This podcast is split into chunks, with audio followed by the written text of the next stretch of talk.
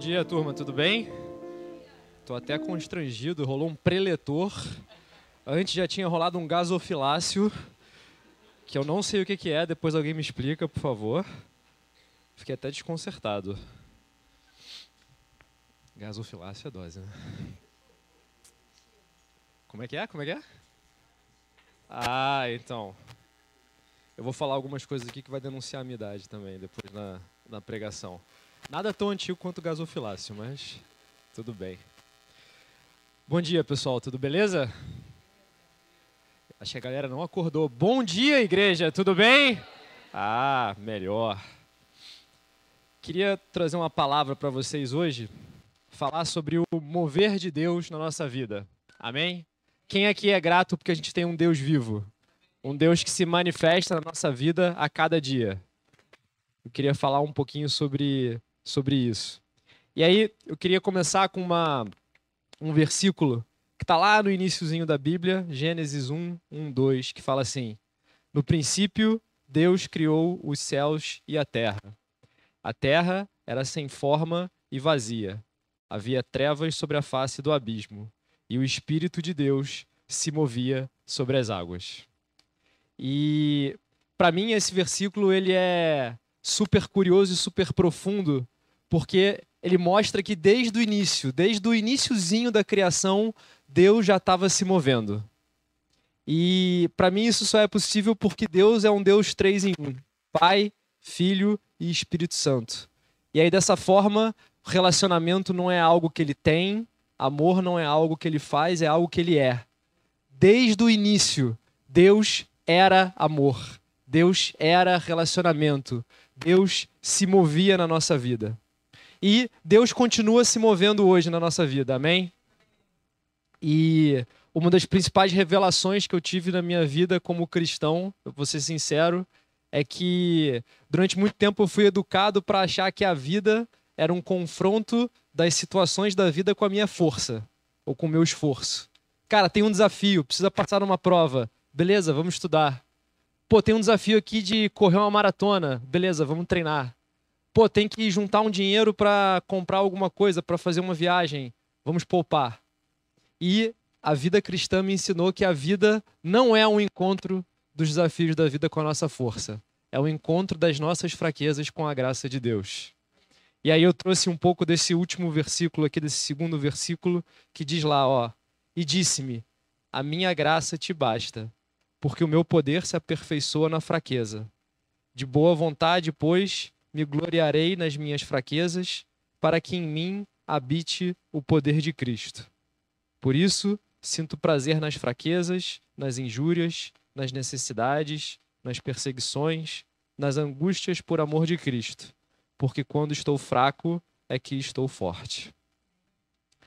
E beleza, mas se você for como eu, você está lá vendo alguém pregando, falando sobre o mover de Deus, mas está se perguntando assim: legal esse negócio aí teórico, abstrato, que você fala sobre o poder de Deus, mas como é que eu quais são as características do mover de Deus? Como é que eu posso reconhecer isso na minha vida? Como é que eu posso perceber? E aí eu trouxe cinco pontos que estão na Bíblia e que falam para mim sobre o mover de Deus, que eu queria caminhar com você sobre cada um desses cinco pontos hoje. Vamos lá? Primeiro ponto é o seguinte: o mover de Deus na nossa vida é um mover pessoal. Ele não é um mover genérico, ele não se move na sua vida da mesma forma que se move na vida da pessoa do seu lado. Ele tem um mover específico para você. E ele está interessado em discernir o que está no nosso coração, porque ele tem uma mensagem para dialogar especificamente com cada coração aqui. E eu acredito que isso, inclusive, é verdade hoje. Apesar da mensagem ser uma só, eu acredito que tem coisas específicas para serem tocadas no coração de cada um aqui. Amém? E aí, tem dois episódios na Bíblia que, é, para mim, falam muito sobre isso, ou que explicitam muito essa lógica de o mover ser um mover pessoal, um mover específico para cada coração. Saiu um pouquinho cortado ali, mas acho que está dando para ver. Primeiro episódio é o episódio da ressurreição de Lázaro. Basicamente, Lázaro, é, Jesus tinha, tinha três amigos, Lázaro, Marta e Maria, três irmãos. E um dia Jesus estava numa cidade chegam para ele e fala, falam: Jesus, aquele que você ama está muito doente. Vem. E aí ele espera um pouco e depois ele vai. E aí olha o que acontece, vem comigo aqui. Quando ele está chegando no lugar onde Lázaro estava, uma das irmãs, Marta, de Lázaro, vem e fala para ele: Disse, pois, Marta a Jesus: Senhor, se você tivesse aqui, o meu irmão não teria morrido. Mas também agora sei que tudo quanto pedires a Deus, Deus te concederá. Disse-lhe Jesus: Teu irmão há de ressuscitar. Disse-lhe Marta, ela não entendeu direito o que ele quis dizer, né? Eu sei que há de ressuscitar na ressurreição do último dia, que era o que os judeus acreditavam naquela época, que no último dia haveria uma grande ressurreição. Disse-lhe Jesus: Eu sou a ressurreição e a vida. Aquele que crê em mim, ainda que esteja morto, viverá. E todo aquele que vive e crê em mim nunca morrerá. Você crê nisso? E aí, depois, olha o que acontece, que curioso. Tendo, pois, Maria chegado aonde Jesus estava e vendo lançou-se aos seus pés, dizendo-lhe: Senhor, se você estivesse aqui, meu irmão não teria morrido. Ela diz exatamente a mesma coisa. Duas irmãs chegam para Jesus, confrontadas com a mesma situação, com um irmão morto, chegam para ele e falam: Jesus, se você não tivesse aqui, o meu irmão não teria morrido. E para uma, Jesus responde com verdade. Fala: Eu sou o caminho, a verdade e a vida. Aquele que crê em mim, ainda que esteja morto, viverá. E para outra, ele simplesmente senta e chora com ela. Ele responde com emoção, com empatia, com lágrimas. Isso para mim fala que, caramba, duas irmãs iguais, na mesma situação, chegam e fazem o mesmo pleito para Jesus e Jesus responde de maneira pessoal para cada uma. Eu não sei como é que era o coração de Marta ou o coração de Maria, mas eu sei pela história que o que Maria precisava era de compaixão e o que Marta precisava era conhecer a verdade de forma mais profunda. Porque foi isso que Deus deu para ela. E mais lindo para mim dessa passagem é o seguinte: tem uma terceira pessoa que precisava de alguma coisa, que era Lázaro. E Jesus vira para ele e fala, faz uma oração curta, fala: "Pai, obrigado porque você sempre me ouve. Lázaro levanta." E Lázaro ressuscita. Então ele entrega nessa passagem o que cada coração precisava: verdade para um, lágrimas para outro e vida para outro. E eu creio que Jesus e que Deus continua agindo assim hoje. Ele sabe o que está no teu coração e ele vai entregar exatamente o que o seu coração precisa. Amém? E isso para mim é importante porque às vezes a gente fica muito preso na experiência que alguém teve com Jesus, né? Alguém teve com Jesus uma experiência fantástica de milagres, que aconteceu assim, de noite, de manhã, quando ouviu uma música e fez tal coisa. Jesus não tem essa experiência que você está pensando para você. Ele tem a experiência que você precisa. E tem um segundo, uma segunda passagem que essa para mim é mais doida ainda.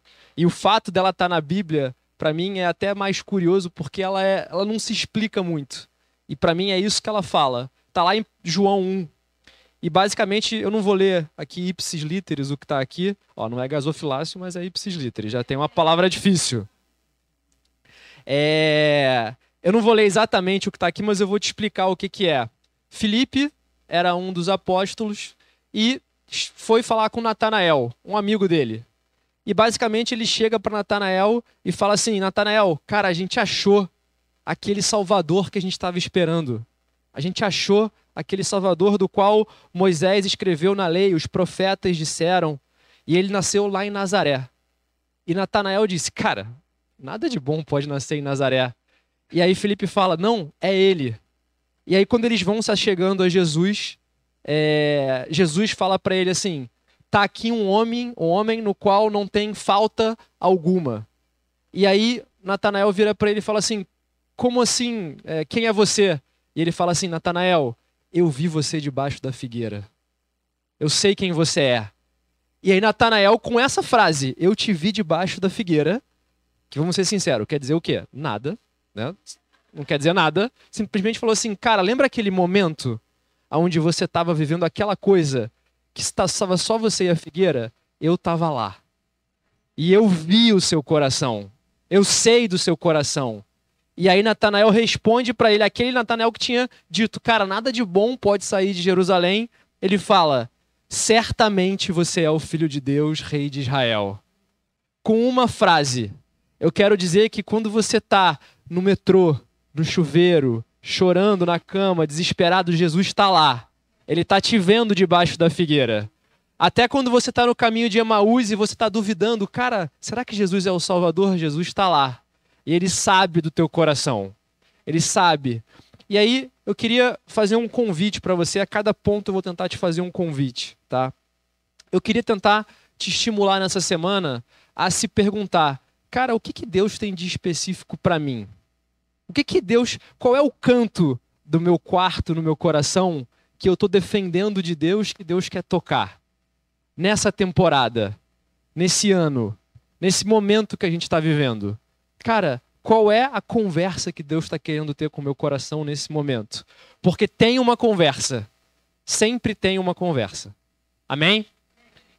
O segundo ponto, pessoal, é que Deus se move num tempo específico, num tempo determinado. E aí, tem dois versículos para mim que falam sobre isso, que o primeiro está lá em Gênesis 1,14 e fala assim, quando Deus está criando a criação, está né, tá criando o mundo, de novo ele fala, e disse Deus, haja luminares na expansão dos céus para haver separação entre o dia e a noite. Basicamente ele está falando da lua e do sol, dois luminares que separam o dia e a noite. E sejam ele e sejam eles sinais e para tempos determinados, e outras traduções falam para estações, dias e anos. Então, quem inventou a temporada não foi o Netflix, amém? Não tem temporada de série, quem inventou as temporadas na nossa vida foi Deus. E as temporadas, elas precedem os dias e anos. Por que, que a sua vida é feita? No mundo temporal, né, no calendário, ah, é feita de anos, me dias, meses e anos. Mas Deus diz: não, não, não, não. A nossa vida é feita de estações, dias e anos. Existe um tempo determinado para cada conversa que Deus quer ter com você. A conversa da estação passada não é a conversa dessa estação e não é a conversa da próxima estação. E em Eclesiastes, ele fala isso de novo. Tudo tem o seu tempo determinado e há tempo para todo o propósito debaixo do céu. E eu vou te dizer que isso reflete de forma bastante prática na minha vida, tá? Na minha vida cristã.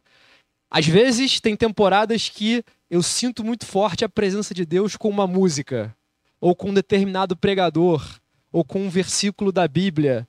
E tem outras temporadas que a mesma música, o mesmo versículo, o mesmo eh, pregador não tocam de forma tão forte. Deus é um Deus de movimento que quer se relacionar com você. Então ele se move ele fala: Cara, eu estava aqui, agora eu não estou mais. Eu quero te mostrar uma outra coisa, eu quero te puxar para um outro lugar. Eu não quero te deixar confortável para que você ache que a minha presença está só numa passagem, só numa música, só na voz de um pregador específico. Eu sou maior do que todas as coisas. Você não pode me colocar numa caixa. Eu sou Deus. É isso que ele está te dizendo na sua vida. E é engraçado porque uma coisa bem boba, assim, é, já falei aqui outras vezes, mas para mim é uma, é uma dica importante e especial para você que é novo na fé, que é quando você está lendo a Bíblia, não sei se você já teve essa experiência, você está lendo e fala assim, cara, essa passagem aqui, acho que o tradutor errou, não é possível, porque não estou entendendo, deve ter alguma palavra aqui mal colocada, o cara, isso aqui não, não concordo com o que está escrito aqui. Ótimo, é essa que é para você parar. É essa que é para você parar. Porque pensa assim, se Deus é um Deus de relacionamento, o que engaja cada um no relacionamento são perguntas. Respostas não engajam. Um mais um é dois. Acabou. Não tem engajamento. Todo mundo concordou, podemos seguir. Agora, cara, como Deus se move? É uma pergunta. Deus coloca perguntas sobre ele no seu coração para que você busque as respostas. E no caminho de buscar as respostas, você encontra relacionamento com ele. É por isso que Deus coloca perguntas nas nossas, nos nossos corações. A pergunta, quando você lê a Bíblia, o sentimento de que está errado, de que você não concorda, é algo bom, é algo que vem de Deus, porque Deus está falando assim, cara, vem me conhecer. É quase como um processo de sedução. Cara, eu não vou te mostrar. Vem, vem me conhecer que eu vou te revelar muito mais do que o que você quer no processo. E tem um livro que eu gosto muito, eu gosto do livro, gosto do filme, que são as Crônicas de Nárnia. E nas Crônicas de Nárnia é uma história de uns irmãos que entram num reino encantado, né, de Nárnia, e o rei desse reino encantado é um leão, que chama Aslan, que é aponta para Jesus Cristo, né? E uma das coisas engraçadas é que eles estão lá na, no meio da Segunda Guerra Mundial, entre a primeira, acho que na Segunda Guerra, se não me engano, lá na Inglaterra, e eles entram para esse reino em alguns momentos e saem para uma casa de campo lá no interior de Londres. E a cada momento eles têm que entrar por esse reino para um lugar diferente. Uma hora eles acham um portal que é atrás de um armário. Depois eles vão lá e não conseguem mais entrar por trás do armário. Tem que entrar num outro lugar. E para mim, isso aponta para essa verdade, que as entradas, os pontos de contato que a gente tem com Deus, eles não são estáticos, eles se movem, porque Deus se move em temporadas específicas na nossa vida. E aí eu queria te estimular nesse ponto a perguntar assim: qual a pergunta que Deus está colocando no seu coração? Qual é aquela coisa que você fala, cara, eu concordo com tudo menos com isso? Vai atrás dessa coisa, porque Deus está te dizendo: é aqui que tem um aspecto da minha bondade, tem um aspecto da minha graça, tem um aspecto do meu poder que você não está compreendendo. Eu quero que isso se manifeste na sua vida. Puxa essa linha, puxa esse fio, porque eu vou me revelar para você de uma maneira que você não espera. Tem coisas no nosso relacionamento com Deus que são doces, como a gente cantou aqui na tudo é doce. Eu não vou falar nenhuma heresia. Mas tem aquele doce que é doce logo de início e tem aquele doce que é tipo uma bala amarga, sabe? Que no início você não está entendendo muito bem, e aí você vai mastigando, mastigando, mastigando, e no final você acha um doce mais doce do que você imaginava. Amém? Legal. Alguém está dormindo, pessoal? Amém. Aleluia. Não posso fazer feio, minha filha está aqui pela primeira vez me vendo pregar. Depois eu vou ter comentários lá em casa. Não basta comentários de uma mulher, a minha esposa, vou ter de duas agora. Então, por favor, se você puder me ajudar, eu podia estar tá roubando, podia estar tá matando. Eu estou só pregando aqui a palavra da graça. Depois eu vou, vou ser julgado. Tipo, podia botar umas cadeiras iguais aquelas do X Factor, assim, que bate e aí a pessoa vira. Seria legal, hein? Vamos sugerir para a Rênia e para o Timóteo. Terceiro ponto, pessoal, do mover de Deus. Deus se move contra o mal. Deus se move no contexto de uma batalha espiritual e ele é o bem. E ele está se movendo sempre contra o mal. E aí eu trouxe um versículo que eu vou confessar que é o seguinte: se você está numa batalha, leia esse versículo. Na batalha mais difícil da minha vida, tinha esse versículo pregado na porta do quarto de hospital. João 16, 33. Tenho-vos dito isso para que tenhais paz, para que em mim tenhais paz. Nesse mundo tereis aflições, mas tem de bom ânimo. Eu venci o mundo. Amém? Jesus se move contra o mal. E é engraçado, porque agora eu vou denunciar a minha idade. Quando eu era pequeno, na década de 80, é...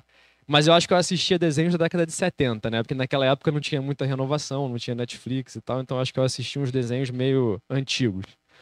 E os desenhos da Disney, eles tinham um negócio legal, que é quando um personagem, Tom e Jerry tinha muito isso, mas outros desenhos também tinham, que é quando o personagem tinha uma decisão para tomar, muitas vezes vinha um anjinho, parecia um anjinho e um diabinho assim do lado, e cada um falava uma coisa para o personagem.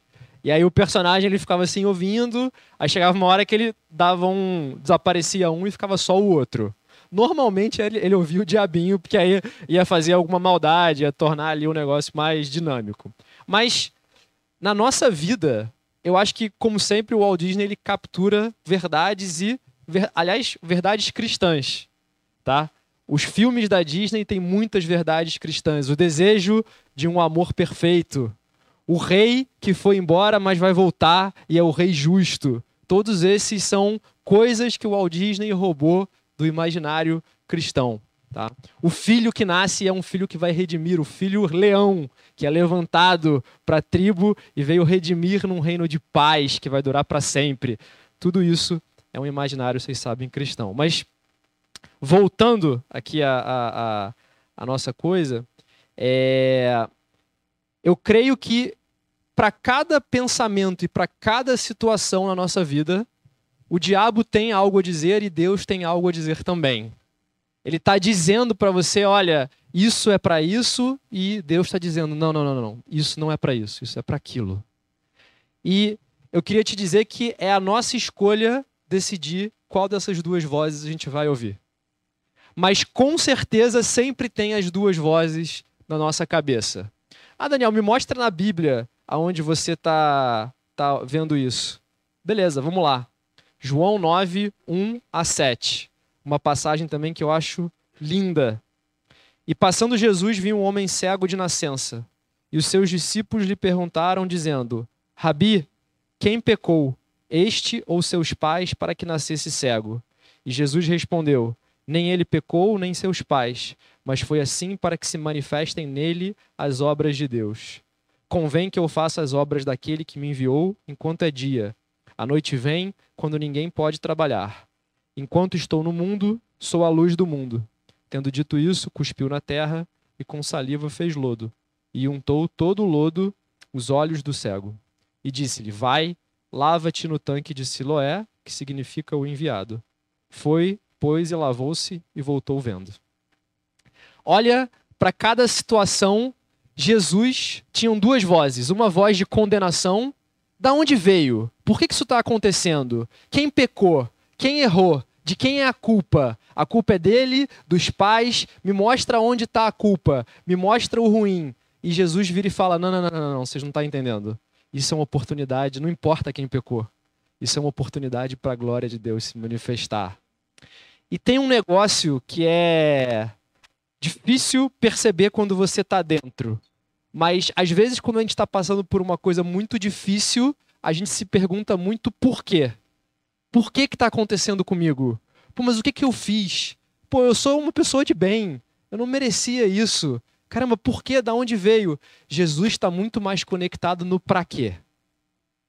Cara, para quê? Desconecta um pouco do seu porquê e se conecta com o para quê. Deus vai pegar isso e vai fazer algo maravilhoso na sua vida. Não fica tão conectado no porquê, da onde vem, e tem uma coisa importante que é o seguinte: vamos voltar lá para João 16:33, que é Deus, Jesus, não nos promete uma vida livre de todo o mal. Ele fala: olha só, peraí, peraí, peraí. Tendo-vos dito isso, para que em mim tenhas paz. No mundo tereis aflições. O mundo jaz no maligno. Mas ele promete uma vida livre do mal de todas as coisas. Você não está livre de todo o mal, de todas as coisas mais, mas você estará livre do mal de todas as coisas. O mal vai estar presente na sua vida, mas ele não vai te tocar. Com Jesus, o mal não vai te tocar e nem a condenação. Vamos ver aqui, ó. Olha que lindo que ele fala em 1 João 3,20. Se o nosso coração nos condena, maior é Deus do que o nosso coração porque ele conhece todas as coisas. Isso conecta com o meu quarto ponto, que é Deus se move em graça. Deus se move em graça. Porque, vamos lá ler Romanos 3. Porque todos pecaram e destituídos estão da glória de Deus, sendo justificados gratuitamente pela sua graça, pela redenção que há em Cristo Jesus, ao qual Deus propôs para propiciação pela fé no seu sangue, para demonstrar a sua justiça pela remissão dos pecados dante cometidos, sobre a paciência de Deus, para demonstração de sua justiça nesse tempo presente, para que ele seja justo e justificador daquele que tem fé em Jesus. Deus se move independente do nosso mérito. A gente fala muito aqui, é importante você ter essa verdade bastante consolidada no seu coração, que é tudo o que Deus nos dá, Ele nos dá pela graça, porque Ele é bom, porque isso tem a ver com Ele, é a natureza dele, é quem Ele é. E nós recebemos pela fé, porque a gente acredita no sacrifício perfeito dele na cruz. Então, o mover de Deus na nossa vida não tem a ver com mérito, não tem a ver com como você nasceu, o que você fez, tem a ver com a graça dele. Ele fez tudo, ele deu o próprio filho quando todos nós éramos apenas pecadores. E ele derramou a sua graça infinita. Ele falou: Ó, oh, eu vou redimir os seus pecados ao custo total para mim. Para mim. E tem um exemplo que eu vou te confessar que quem me ensinou isso foi a Amanda. Eu não gosto de admitir que ela me ensinou assim que ela teve uma influência tão positiva na minha vida e tal. Mas isso é uma história bem antiga. A Amanda tem um primo que mora em São Paulo, é, morava em São Paulo, hoje ele mora em Pristina. Pristina é a capital da do Kosovo. Olha aí. É, ele é um cara que lida com relações internacionais, com direito de povos não reconhecidos pela ONU hoje. Então, sempre foi um cara cabeça e um cara diferente, um cara questionador. E a gente estava conversando e ele não era cristão. Tá? Hoje eu tenho dúvidas. Mas é, ele não era, definitivamente nessa época ele não era. E aí a gente estava falando um pouco sobre isso, né? De que Deus nos salvou pela graça e a gente tem que aceitar isso pela fé. E estava tentando explicar esse conceito para ele. E aí a conversa estava acalorada lá em algum momento. E claramente eu estava assim meio assistindo e a Amanda estava lá debatendo com ele. Eu estava intervindo em alguns momentos, mas a conversa era mais dele com a Amanda do que minha. E eu estava lá assistindo. E aí teve uma hora que ele jogou o super trunfo na conversa, que ele falou assim: "Não, não, não, pera, pera, pera, pera. Tá bom. Entendi aí esse negócio que você está falando, mas quer dizer que você está querendo me dizer que se Hitler, 10 segundos antes de morrer, aceitasse a Jesus, ele ia para o céu? Aí eu falei, hum. Cara, acho que a Amanda perdeu agora a conversa, hein? Vai ser difícil. E aí ela falou com a maior naturalidade, falou, claro, porque a salvação não é sobre Hitler, é sobre Deus.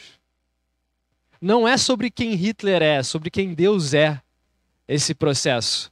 Porque se fosse sobre quem nós somos, ninguém teria nada. Então, a gente pode se achar pelos nossos padrões muito melhor do que Hitler, mas a real é que a graça ela é um grande nivelador na nossa vida. Porque se você está se achando demais, fala assim, cara, abaixa a bola, é pela graça. E se você se acha de menos, fala assim, não, não, não, não, você é merecedor da graça de Deus. Deus deu a vida dele por você também. Então, Deus se move na nossa vida em graça. E Deus se, se move e traz coisas para nossa vida, traz promessas de paz, de prosperidade, de vida abençoada, de saúde, de salvação, porque isso é quem Deus é. Ele não tem como trazer nada que não esteja na natureza dele. E não há nada que esteja na natureza dele que não seja presente para nossa vida através da graça. Amém? Quinto ponto, pessoal. Quinto ponto. Ah, esqueci aqui do meu, do meu convite à ação. Meu convite à ação é o seguinte: em que lugares da sua vida você está preferindo ficar de pé no próprio esforço do que ficar na graça de Deus? Aonde você está defendendo e dizendo assim, Deus, tranquilo, ó, aqui eu resolvo. O meu, com certeza, é no campo do trabalho.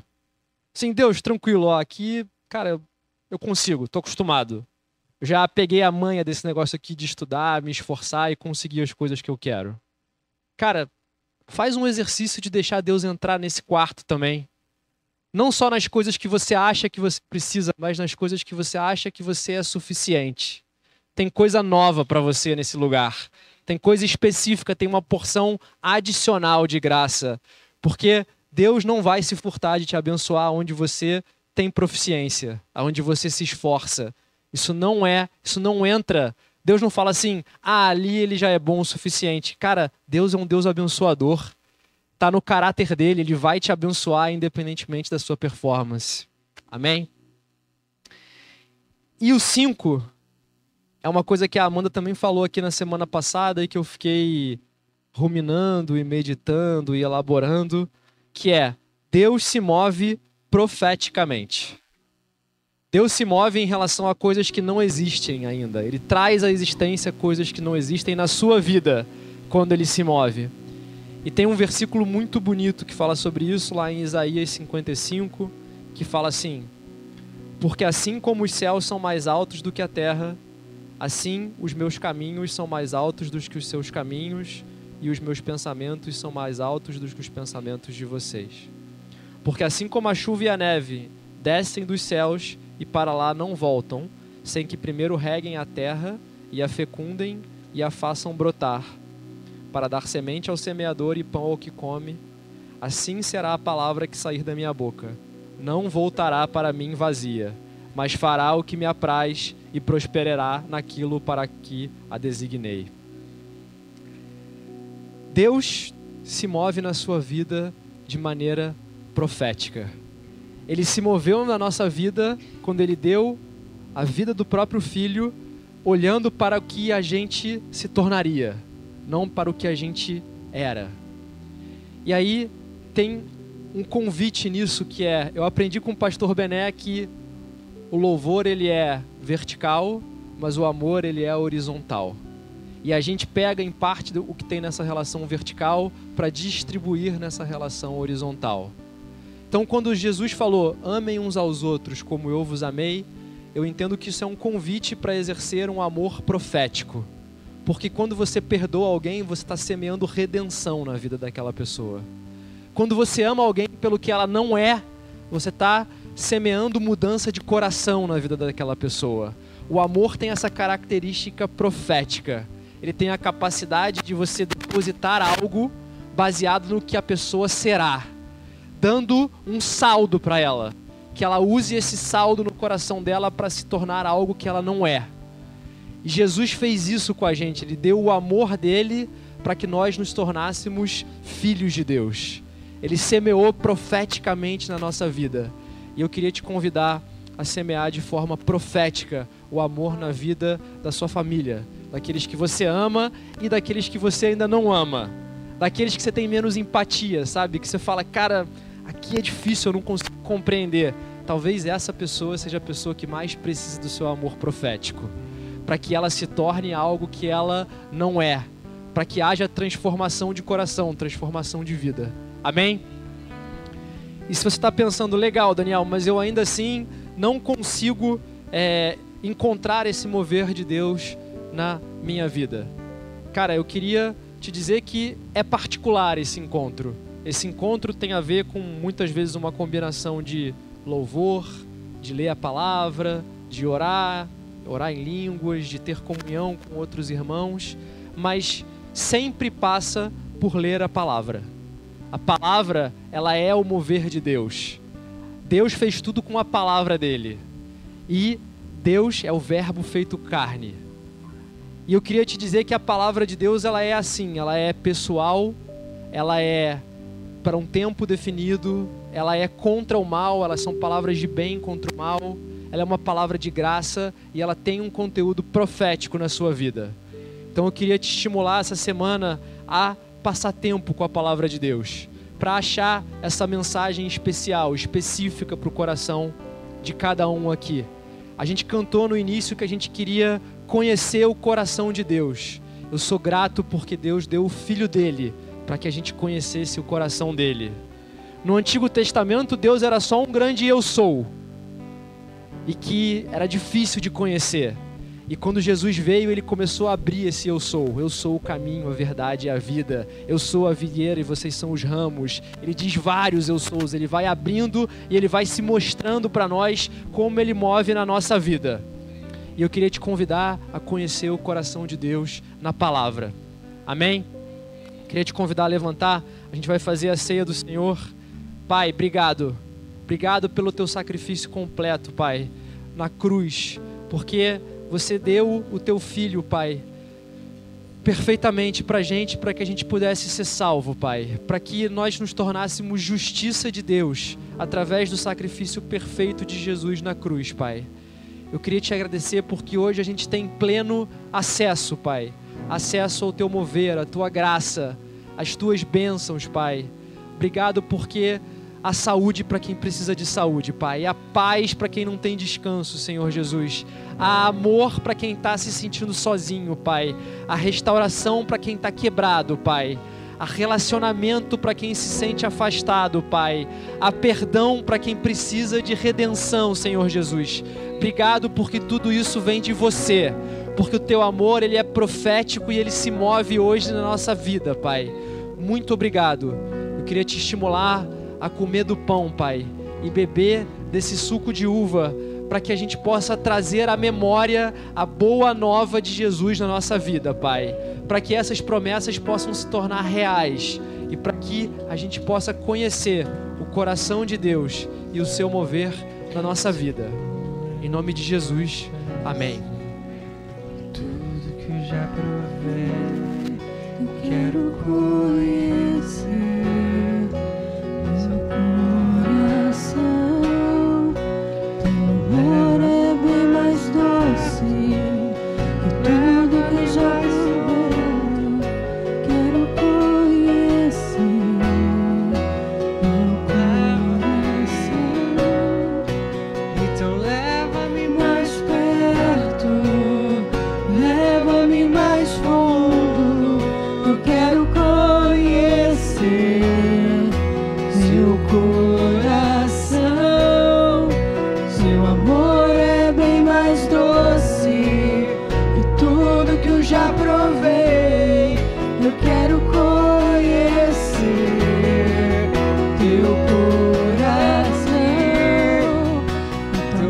leva-me mais perto.